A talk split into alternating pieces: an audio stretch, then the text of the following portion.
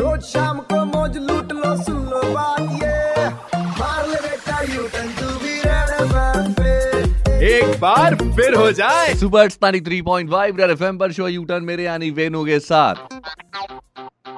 Fake news पढ़ के mind में आया वाई वाई तो याद रखना वेनु करेगा वेरीफाई वेरीफाई एक मैसेज बड़ा वायरल हो रहा है स्पेशली ऑन व्हाट्सएप जिसमें ये कहा जा रहा है कि गवर्नमेंट ऑफ़ इंडिया ने रिकॉर्ड 100 करोड़ कोविड वैक्सीनेशन करने की खुशी में सारे इंडियन को, हर इंडियन को तीन महीने का रिचार्ज फ्री देने का अनाउंसमेंट किया है। और ये भी कहा है कि आपके पास जिस भी ऑपरेटर की सिम हो, बिल्कुल गवर्नमेंट ऑफ़ इंडिया आपको एक शानदार ऑफ़र दे रही है। और एक लिंक दिया जा रहा है, जिसपे क्लिक करें तो आप रिचार्ज क्लेम कर सकते हैं। ये ऑफ़र सिर्फ़ 20 दिसंबर तक वैलिड है। मैं आपको बता दूँ, भाई साहब, गलती से उस लिंक पे क्लिक मत कर देना। आपकी सारी पर्सनल इन्फॉर्मेशन हैक हो सकती है including your Facebook Instagram Gmail और दूसरे तरह के पासवर्ड्स भी हैक हो जाएँगे, आपके बैंक अकाउंट के पासवर्ड भी हैक हो जाएँगे और आप किसी फाइनेंशियल फ्रॉड का शिकार हो सकते हैं।